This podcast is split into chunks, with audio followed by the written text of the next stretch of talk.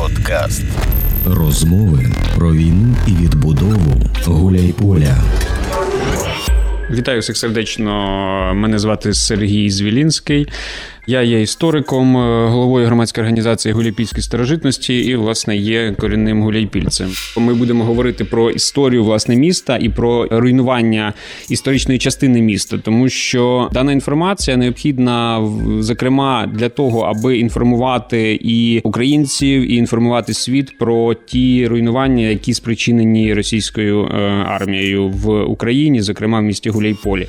Під цільовою аудиторією нашого подкасту ми би хотіли бачити як і місцевих мешканців, а також і людей е, поза містом, які би хотіли щось дізнатися про місто Гуляйполе, у яких воно асоціювалося, зокрема, з е, персоною Нестора Махна. І, власне, вони мали якусь дуже обмежену інформацію про місто Гуляйполе. Тому от і на них, зокрема, буде орієнтуватися наш подкаст, в якому ми будемо акцентуватися на загальних таких віхах історії розвитку міста Гуляйполя, починаючи від його заснування і до сучасності.